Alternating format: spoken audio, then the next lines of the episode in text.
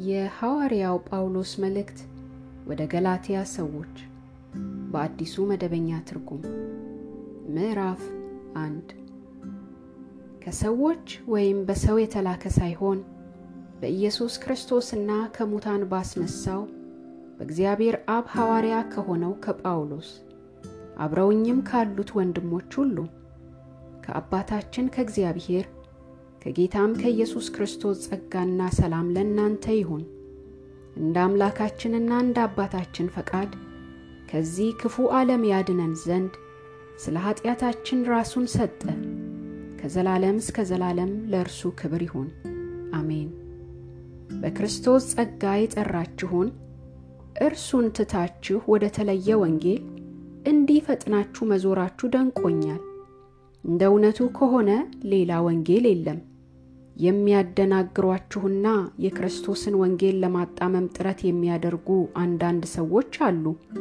ነገር ግን እኛም ብንሆን ወይም የሰማይ መልአክ ከሰበክንላችሁ ወንጌል የተለየ ወንጌል ቢሰብክላችሁ እርሱ ለዘላለም የተረገመ ይሁን። ቀደም ብለን እንዳልነው አሁንም ደግሜ ይላለሁ፣ ማንም ከተቀበላችሁት ሌላ የተለየ ወንጌል ቢሰብክላችሁ እርሱ ለዘላለም የተረገመ ይሁን። አሁን እኔ ጎሽ ለመባል የምሻው በሰዎች ዘንድ ነው ወይስ በእግዚአብሔር ዘንድ? ወይስ ሰዎችን ደስ ለማሰኘት እየተጣጣርኩ ነው? ሰዎችን ደስ ለማሰኘት የምጥር ብሆን ኖሮ የክርስቶስ አገልጋይ ባልሆንኩ ነበር። ወንድሞች ሆይ የሰበኩላችሁ ወንጌል ሰው ሰራሽ አለመሆኑን እንድታውቁ ፈልጋለሁ። ከማንም ሰው አልተቀበልኩትም፣ ከማንም አልተማርኩትም። ይልቁንስ በመገለጥ ከኢየሱስ ክርስቶስ ተቀበልኩት። ቀድሞ በአይሁድ ሃይማኖት እንዴት እንደኖርሁ የእግዚአብሔርንም ቤተ ክርስቲያን እንዴት በእጅጉ እንዳሳደድኩ ለማጥፋትም እንዴት እንደ ጣርኩ ሰምታችኋል። በእኔ ዕድሜ ዘመን ከነበሩት ከብዙዎች አይሁድ ይበልጥ በአይሁድ ሃይማኖት እልቅ ነበር። ስለ አባቶቼም ወግ እጅግ ቀናተኛ ነበርኩ። ነገር ግን ከእናቴ ማኅፀን ጀምሮ የለየኝና በጸጋው የጠራኝ እግዚአብሔር በአሕዛብ መካከል ስለ እርሱ እንድሰብክ ልጁን በእኔ ሊገልጥ በወደደ ጊዜ ከማንም ሥጋ ለባሽ ጋር አልተማከርኩም። ከእኔ በፊት ሐዋርያት ወደ ሆኑትም ወደ ኢየሩሳሌም አልወጣሁም። ነገር ግን ወዲያው ወደ አረብ አገር ሄድኩ። በኋላም ወደ ደማስቆ ተመለስኩ። ከዚያም ከሦስት ዓመት በኋላ ጴጥሮስን አገኘው ዘንድ ወደ ኢየሩሳሌም ወጣሁ። ከእርሱም ጋር አስራ አምስት ቀን ተቀመጥኩ። ነገር ግን ከጌታ ወንድም ከያዕቆብ በቀር ከሐዋርያት ማንንም አላየሁም። በምጽፍላችሁ ነገር በእግዚአብሔር ፊት ሐሰት እንደማልናገር አስረግጬ ነግራችኋለሁ። ከዚያም በኋላ ወደ ሶርያና ወደ ኪልቅያ አገር ሄድኩ። በክርስቶስ ያሉት የይሁዳ አብያተ ክርስቲያናትም ፊቴን አይተው አያውቁም ነበር። እነርሱ ግን ቀድሞ እኛን ሲያሳድድ የነበረ ሰው ከዚህ በፊት ሊያጠፋው ይፈልግ የነበረውን እምነት አሁን እየሰበከ ነው የሚለውን ወሬ ብቻ ሰምተው ነበር። በእኔም ምክንያት እግዚአብሔርን አመሰገኑ። ምዕራፍ ሁለት ከአስራ አራት ዓመት በኋላም ዳግመኛ ወደ ኢየሩሳሌም ወጣሁ። በዚህ ጊዜ ከባርናባስ ጋር ነበርኩ። ቲቶንም ይዤው ሄጄ ነበር። ካገኘሁትም መገለጥ የተነሳ ወደዚያ ሄድኩ። በአሕዛብ መካከል የምሰብከውን ወንጌል ለእነርሱም ገለጥኩላቸው። ይሁን እንጂ ምናልባት በከንቱ እየሮጥኩ ወይም ሮጬ እንዳይሆን በመስጋት ዋነኞች ለሚመስሉት ብቻ በግል ይህን አስታወቅኳቸው። ከእኔ ጋር የነበረው ቲቶ እንኳ የግሪክ ሰው ቢሆንም እንዲገረዝ አልተገደደም ነበር። ይህ ጉዳይ የተነሳው አንዳንድ ሐሰተኞች ወንድሞች በክርስቶስ ኢየሱስ ያገኘነውን ነፃነት ሊሰልሉና ባሪያዎች ሊያደርጉን ወደ እኛ ሾልከው በመግባታቸው ነው። ለእነዚህም ሰዎች ለአንድ አፍታ እንኳ አልተገዛንላቸውም። ይኸውም የወንጌል እውነት ከእናንተ ጋር ጸንቶ እንዲኖር ነው። ዋነኞች መስለው ስለሚታዩት ሰዎች ማንነት እኔን አይገደኝም። እግዚአብሔር የሰውን ፊት አይቶ አያዳላም። እነዚህም ሰዎች ለመልእክቴ የጨመሩልኝ ነገር የለም። ነገር ግን ጴጥሮስ ለተገረዙት ወንጌልን እንዲሰብክ አደራ እንደተሰጠው እኔም ላልተገረዙት ወንጌልን እንድሰብክ አደራ እንደተሰጠኝ ተገነዘቡ። ጴጥሮስን ለአይሁድ ሐዋርያ እንዲሆን የሠራ እግዚአብሔር በእኔ የአሕዛብ ሐዋርያ አገልግሎትም ሰርቷል። እንደ አዕማድ የሚቆጠሩት ያዕቆብ፣ ጴጥሮስና ዮሐንስ የተሰጠኝን ጸጋ ባስተዋሉ ጊዜ ለእኔና ለባርናባስ የትብብር ቀኝ እጃቸውን ሰጡን። ከዚያም እኛ ወደ አሕዛብ እነርሱ ደግሞ ወደ አይሁድ እንድንሄድ ተስማሙ። አጥብቀው አደራ ያሉን ድሆችን ማሰባችንን እንዳናቋርጥ ብቻ ነው። እኔም ይህንኑ ለማድረግ ጉጉቴ ነበር። ጴጥሮስ ወደ አንጾኪያ በመጣ ጊዜ በግልጽ ስቶ ስለነበር ፊት ለፊት ተቃወምኩት። አንዳንድ ሰዎች ከያዕቆብ ዘንድ ከመምጣታቸው በፊት ከአሕዛብ ጋር ይበላ ነበር። እነርሱ በመጡ ጊዜ ግን የተገረዙትን ወገኖች ፈርቶ ከአሕዛብ ራሱን በመለየት ገሸሽ ማለት ጀመረ። ባርናባስም እንኳ በእነርሱ ግብዝነት እስኪወሰድ ድረስ ሌሎቹም አይሁድ በግብዝነቱ ተባበሩት። ተግባራቸው እንደ ወንጌል እውነት አለመሆኑን በተረዳው ጊዜ በሁሉም ፊት ጴጥሮስን እንዲህ አልኩት፣ አንተ አይሁዳዊ ሆነ ሳለህ በአሕዛብ ሥርዓት እንጂ በአይሁድ ሥርዓት አትኖርም። ታዲያ አሕዛብ የአይሁድን ሥርዓት እንዲከተሉ እንዴት ታስገድዳቸዋለህ? እኛ በትውልዳችን አይሁድ እንጂ ኃጢአተኞች አሕዛብ ያልሆንን ሰው በኢየሱስ ክርስቶስ በማመን እንጂ ሕግን በመጠበቅ እንደማይጸድቅ እናውቃለን። ስለዚህ ሕግን በመጠበቅ ሳይሆን በክርስቶስ በማመን እንጸድቅ ዘንድ እኛም ደግሞ በክርስቶስ ኢየሱስ አምነናል። ሕግን በመጠበቅ ማንም አይጸድቅምና በክርስቶስ ለመጽደቅ ስንፈልግ እኛ ራሳችን ኃጢአተኞች ሆነን እንገኛለን። ታዲያ ክርስቶስ ኃጢአት እንዲስፋፋ ያደርጋልን?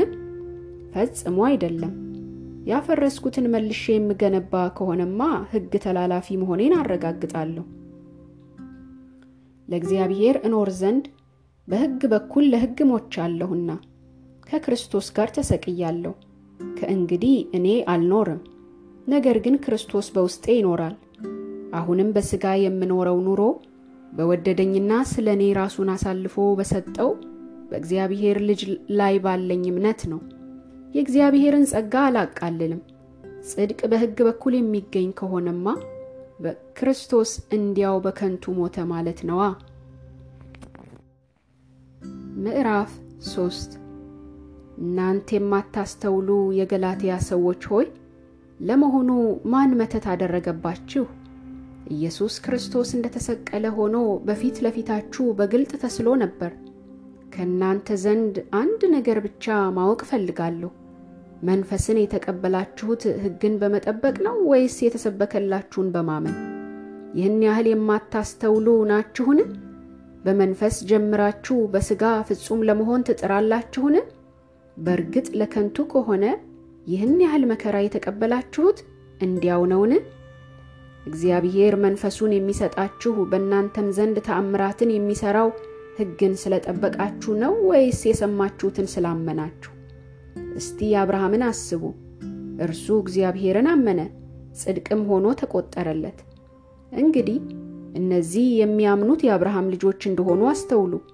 መጽሐፍ እግዚአብሔር አሕዛብን በእምነት እንደሚያጸድቅ አስቀድሞ በማየት አሕዛብ ሁሉ በአንተ ይባረካሉ በማለት ወንጌልን ለአብርሃም አስቀድሞ አስታወቀው። ስለዚህ በእምነት የሆኑት የእምነት ሰው ከሆነው ከአብርሃም ጋር ብሩካን ናቸው። ሕግን በመጠበቅ የሚተማመኑ ሁሉ ከርግማን በታች ናቸው። በሕግ መጽሐፍት የተጻፈውን ሁሉ የማያደርግ የተረገመ ነው ተብሎ ተጽፏልና። ጻድቅ በእምነት ይኖራል ስለተባለ ማንም በእግዚአብሔር ፊት በሕግ እንደማይጸድቅ ግልጽ ነው። ሕግ በእምነት ላይ የተመሠረተ አይደለም። ነገር ግን ሕግጋትን የሚፈጽም ሰው በእነርሱ በሕይወት ይኖራል ተብሏል። በእንጨት ላይ የሚሰቀል ሁሉ የተረገመ ነው ተብሎ ስለተጻፈ ክርስቶስ ስለ እኛ እርግማን ሆኖ ከሕግ እርግማን ዋጅቶናል። ለአብርሃም የተሰጠው በረከት በክርስቶስ ኢየሱስ ለአሕዛብ እንዲደርስ ዋጅቶናል። ይኸውም በእምነት የመንፈስን ተስፋ እንድንቀበል ነው። ወንድሞች ሆይ ከሰው ዕለታዊ ሕይወት የተለመደውን ምሳሌ አድርጌ ላቅርብ። የሰው ኪዳን እንኳ አንድ ጊዜ ከጸደቀ በኋላ ማንም ሊሽረው ወይም በእርሱ ላይ ሊጨምርበት እንደማይችል ሁሉ በዚህም ጉዳይ ቢሆን እንደዚሁ ነው። የተስፋውም ቃል የተነገረው ለአብርሃምና ለዘሩ ነበር። መጽሐፍ ለብዙ ሰዎች እንደሚነገር ለዘሮቹ አይልም። ነገር ግን ለአንድ ሰው እንደሚነገር ለዘርህ ይላል፣ እርሱም ክርስቶስ ነው። የምለው እንዲህ ነው። ከአራት መቶ ሰላሳ ዓመት በኋላ የተሰጠው ሕግ አስቀድሞ በእግዚአብሔር የጸናውን ኪዳን አፍርሶ የተስፋውን ቃል አይሽርም። ርስትን መውረስ በሕግ ቢሆን ኖሮ በተስፋ ቃል ባልተገኘ ነበርና፣ እግዚአብሔር ግን በጸጋው በተስፋ ቃል አማካኝነት ለአብርሃም ሰጥቶታል። ታዲያ ሕግ የተሰጠበት ምክንያት ምንድን ነው? ሕግ የተጨመረው ከመተላለፍ የተነሳ ተስፋው ያመለከተው ዘር እስኪመጣ ድረስ ነበር። ሕጉም የመጣው በመላእክት በኩል በአንድ መካከለኛ እጅ ነበር። ሆኖም መካከለኛው አንድን ወገን ብቻ የሚወክል አይደለም። እግዚአብሔር ግን አንድ ነው። ታዲያ ሕግ የእግዚአብሔር የተስፋ ቃል የሚቃወም ነውን? ከቶ አይደለም። ሕግ የተሰጠው ሕይወትን ለማስገኘት ቢሆን ኖሮ በእርግጥም ጽድቅ በሕግ በኩል በተገኘ ነበር። መጽሐፍ ግን ዓለም ሁሉ የኃጢአት እስረኛ መሆኑን ያውጃል። ይኸውም በኢየሱስ ክርስቶስ በማመን የሚገኘው ተስፋ ለሚያምኑት ሁሉ ይሰጥ ዘንድ ነው። ይህ እምነት ከመምጣቱ በፊት በሕግ አማካኝነት እስረኞች ሆነን እምነት እስከሚገለጥ ድረስ ተዘግቶብን ነበር። ስለዚህ በእምነት እንጸድቅ ዘንድ ሕግ ወደ ክርስቶስ የሚያደርሰን ሞግዚታችን ሆነ። አሁን ግን ያ እምነት ስለመጣ ከእንግዲህ በሕግ ሞግዚትነት ሥር አይደለንም። ሁላችሁም በክርስቶስ ኢየሱስ በማመን የእግዚአብሔር ልጆች ናችሁ። ከክርስቶስ ጋር አንድ ትሆኑ ዘንድ የተጠመቃችሁ ሁላችሁ ክርስቶስን ለብሳችሁታልና። በአይሁድና በግሪክ በባሪያና በነፃ ሰው በወንድና በሴት መካከል ልዩነት የለም። ሁላችሁም በክርስቶስ ኢየሱስ አንድ ናችሁ። የክርስቶስ ከሆናችሁ እናንተ የአብርሃም ዘር ናችሁ፣ እንደ ተስፋውም ቃል ወራሾች ናችሁ። ምዕራፍ አራት እኔ የምለው ይህ ነው ወራሹ ሕፃን እስከሆነ ድረስ ሀብት ሁሉ የእርሱ ቢሆንም እንኳ ከባሪያ የተለየ አይደለም። አባቱ እስከወሰነለት ጊዜ ድረስ በጠባቂዎችና በሞግዚቶች ስር ነው። እኛም እንዲሁ ገና ልጆች በነበርንበት ጊዜ ከዓለም መሠረታዊ ትምህርት ስር በመሆን በባርነት ተገዝተን ነበር። ነገር ግን የተወሰነው ዘመን በደረሰ ጊዜ እግዚአብሔር ከሴት የተወለደውን ከሕግም በታች የተወለደውን ልጁን ላከ። ይህም የሆነው የልጅነትን መብት እናገኝ ዘንድ ከሕግ በታች ያሉትን ለመዋጀት ነው። ልጆችም ስለሆናችሁ እግዚአብሔር አባ አባት ብሎ የሚጮህ የልጁን መንፈስ ወደ ልባችን ላከ። ስለዚህ ከእንግዲህ ወዲህ ልጅ ነህ እንጂ ባሪያ አይደለህም። ልጅም ስለሆንክ እግዚአብሔር ወራሽ አድርጎሃል። እግዚአብሔርን ከማወቃችሁ በፊት በባሕርያቸው አማልክት ላልሆኑት ባሪያዎች ነበራችሁ። አሁን ግን እግዚአብሔርን አውቃችሁታል፣ ይልቁን ደግሞ በእግዚአብሔር ታውቃችኋል። ታዲያ እንደገና ወደ ደካማና ወደማይጠቅም ትምህርት እንዴት ትመለሳላችሁ? ዳግም በእርሱ በባርነት ለመጠመድ ትፈልጋላችሁን? ልዩ የሆኑ ቀኖችን፣ ወሮችን፣ ወቅቶችንና ዓመታትን ታከብራላችሁ። ስለ እናንተ በከንቱ የደከምኩ እየመሰለኝ እፈራላችኋለሁ። ወንድሞች ሆይ እለምናችኋለሁ፣ እኔ እናንተን እንደ መሰልኩ እናንተም እኔን ምሰሉ። እናንተ አንዳች አልበደላችሁኝም። እንደምታውቁት በመጀመሪያ ለእናንተ ወንጌልን የሰበኩት በሕመም ምክንያት ነበር። ሕመሜ ለእናንተ ፈተና ሆኖባችሁም እንኳ አልሰለቻችሁኝም ወይም አልተጸየፋችሁኝም። ነገር ግን እንደ እግዚአብሔር መልአክ እንዲያውም እንደ ራሱ እንደ ኢየሱስ ክርስቶስ አድርጋችሁ ተቀበላችሁኝ። ለመሆኑ ያ ሁሉ ደስታችሁ የት ደረሰ? ቢቻላችሁ ዓይናችሁን ቢሆን እንኳ አውጥታችሁ የምትሰጡኝ እንደነበራችሁ መሰክራለሁ። እውነቱን ስለነገርኳችሁ ጠላት ሆንኩባችሁን? እነዚያ ሰዎች ወደ ራሳቸው ሊወስዷችሁ ይተጋሉ፣ ለበጎ ግን አይደለም። የሚፈልጉት እናንተን ከእኛ ነጥለው የራሳቸው ሊያደርጓችሁ ነው። ለበጎ እስከሆነ ድረስ ተቆርቋሪ መሆን መልካም ነው። ይህም መሆን የሚገባው ዘወትር እንጂ እኔ ከእናንተ ጋር ሳለው ብቻ አይደለም። የምወዳችሁ ልጆቼ ሆይ ክርስቶስ በውስጣችሁ እስኪቀረጽ ድረስ ስለ እናንተ እንደገና ምጥ ይዞኛል። ስለ እናንተ ግራ በመጋባት ተጨንቅ ያለሁና አሁን በመካከላችሁ ተገኝቼ ለየት ባለ ቋንቋ ልናገራችሁ ምን ያህል በወደድኩ። እናንተ ከኦሪት ሕግ በታች ለመኖር የምትሹ እስቲ ንገሩኝ፣ ሕግ ምን እንደሚመስል አልሰማችሁምን? አብርሃም አንዱ ከባሪያይቱ ሌላው ደግሞ ከነጻይቱ ሴት የሆኑ ሁለት ልጆች እንደነበሩት ተጽፎአልና ባሪያ ከነበረችው ሴት የተገኘው ልጅ እንደ ሥጋ ልማድ ነበር። ከነፃይቱ ሴት የተወለደው ግን በተስፋው ቃል መሠረት ነው። እነዚህ ሴቶች ሁለቱን ኪዳኖች ስለሚያመለክቱ ይህ ሁኔታ እንደ ምሳሌ የሚታይ ነው። አንደኛዋ ኪዳን ከሲና ተራራ ስትሆን ለባርነት የሚሆኑ ልጆችን የምትወልድ ናት። እርሷም አጋር ናት። እንግዲህ አጋር በአረብ አገር ያለችውን የሲናን ተራራ በመወከል አሁን ያለችውን ኢየሩሳሌምን ትመስላለች። ከልጇ ጋር በባርነት ናትና፣ ከላይ የሆነችው ኢየሩሳሌም ግን በነፃነት ትኖራለች። እርሷም እናታችን ናት። እንዲህ ተብሎ ተጽፏልና አንቺ የማትወልጂ መካን ሆይ ደስ ይበልሽ፣ አንቺ አምጠሽ የማታውቂ በእልልታ ጩኺ፣ ባል ካላት ይልቅ የብቸኛይቱ ልጆች በዝተዋልና። እንግዲህ ወንድሞች ሆይ እናንተም እንደ ይስሐቅ የተስፋው ቃል ልጆች ናችሁ። በዚያን ጊዜ እንደ ሥጋ ልማድ የተወለደው ልጅ በመንፈስ ኃይል የተወለደውን አሳደደው። አሁንም እንደዚያው ነው። ነገር ግን መጽሐፍ ምን ይላል? ባሪያይቱን ከልጇ ጋር አስወግዳት፣ የባሪያይቱ ልጅ ከነጻይቱ ልጅ ጋር አይወርስምና ይላል። ስለዚህ ወንድሞች ሆይ እኛ የነጻይቱ እንጂ የባሪያይቱ ልጆች አይደለንም። ምዕራፍ አምስት ክርስቶስ ነፃ ያወጣን በነፃነት እንድንኖር ነው። ስለዚህ ጸንታችሁ ቁሙ፣ ዳግመኛም በባርነት ቀንበር አትጠመዱ። የምለውን አስተውሉ። ትገረዙ ዘንድ ብትፈልጉ ክርስቶስ ፈጽሞ ለእናንተ እንደማይበጃችሁ እኔ ጳውሎስ ነግራችኋለሁ። መገረዝ ለሚፈልግ ሁሉ ሕግን በሙሉ የመፈጸም ግዴታ እንዳለበት እንደገና ለእያንዳንዱ በግልጽ እናገራለሁ። በሕግ ለመጽደቅ የምትጥሩ ከክርስቶስ ተለይታችኋል፣ ከጸጋ ርቃችኋል። እኛ ግን ተስፋ የምናደርገውን ጽድቅ በመንፈስ አማካኝነት በእምነት ሆነን በናፍቆት እንጠባበቃለን። በክርስቶስ ኢየሱስ ከሆኑ መገረዝ ወይም አለመገረዝ አይጠቅምምና የሚጠቅመውስ በፍቅር የሚገለጽ እምነት ብቻ ነው። ሩጫችሁ መልካም ነበር። ታዲያ ያሰናከላችሁ ለእውነትስ እንዳትታዘዙ የከለከላችሁ ማን ነው? እንዲህ ያለው ማባበል ከሚጠራችሁ የመጣ አይደለም። ጥቂት እርሾ ሊጡን ሁሉ ያቦካል። የተለየ ሐሳብ እንደማይኖራችሁ በጌታ እታመናለሁ። ግራ የሚያጋቧችሁ ማንም ይሁን ማን ፍርዱን ይቀበላል።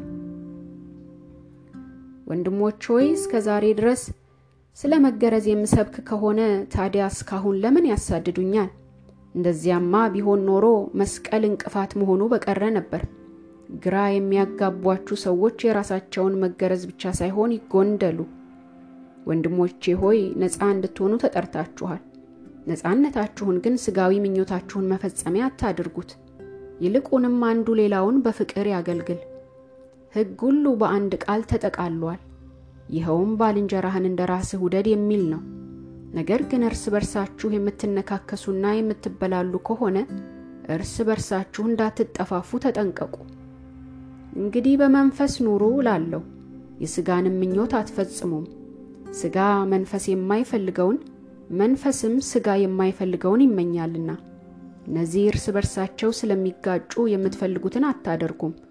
በመንፈስ ብትመሩ ግን ከሕግ በታች አይደላችሁም።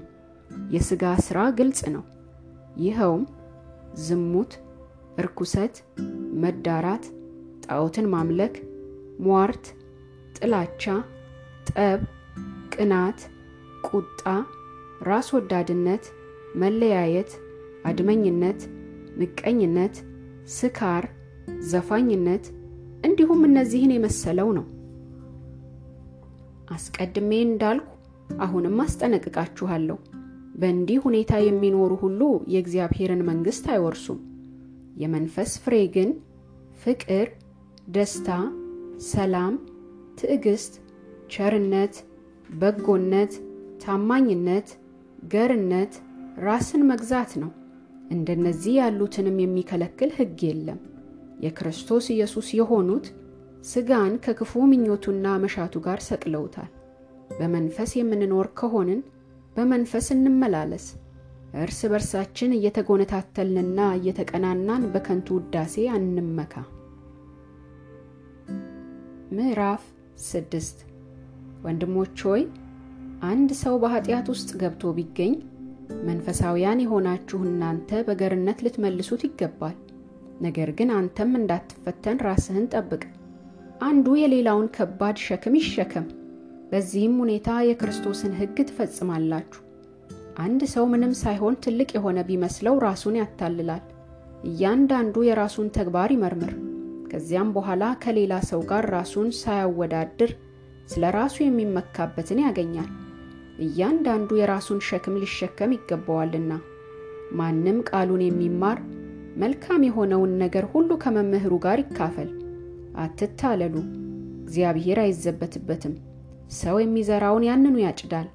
ሥጋዊ ምኞቱን ለማርካት የሚዘራ ከሥጋ ጥፋትን ያጭዳል። መንፈስን ለማስደሰት የሚዘራ ግን ከመንፈስ የዘላለምን ሕይወት ያጭዳል። በጎ ነገር ከማድረግ አንታክት። ተስፋ ካልቆረጥን ጊዜው ሲደርስ መከሩን እናጭዳለን። ስለዚህ ድሉ ካለን ለሰው ሁሉ በተለይም ለእምነት ቤተሰቦች መልካም እናድርግ። እንዴት ባሉ ታላላቅ ፊደላት በእጄ እንደጻፍኩላችሁ ተመልከቱ። ውጫዊ በሆነ ነገር ለመታየት የሚፈልጉ ሰዎች ትገረዙ ዘንድ ሊያስገድዷችሁ ይጥራሉ። ይህንም የሚያደርጉት ስለ ክርስቶስ መስቀል እንዳይሰደዱ ነው። እነርሱ በሥጋችሁ ለመመካት ሲሉ እንድትገረዙ ፈለጉ እንጂ የተገረዙት ራሳቸው እንኳ ሕግን የሚጠብቁ አይደሉም። ነገር ግን ዓለም ለእኔ ከተሰቀለበት እኔም ለዓለም ከተሰቀልኩበት ከጌታችን ከኢየሱስ ክርስቶስ መስቀል በቀር ሌላው ትምክት ከእኔ የራቀ ይሁን። መገረዝም ሆነ አለመገረዝ አይጠቅምም። የሚጠቅመው አዲስ ፍጥረት መሆን ነው። ይህን ትእዛዝ በሚከተሉ ሁሉ የእግዚአብሔር በሆነው እስራኤልም ላይ ሰላምና ምሕረት ይሁን። እኔ የኢየሱስን ምልክት በሥጋዬ ተሸክሜያለሁና ከእንግዲህ ወዲህ ማንም አያስቸግረኝ። ወንድሞች ሆይ የጌታችን የኢየሱስ ክርስቶስ ጸጋ ከመንፈሳችሁ ጋር ይሁን። አሜን።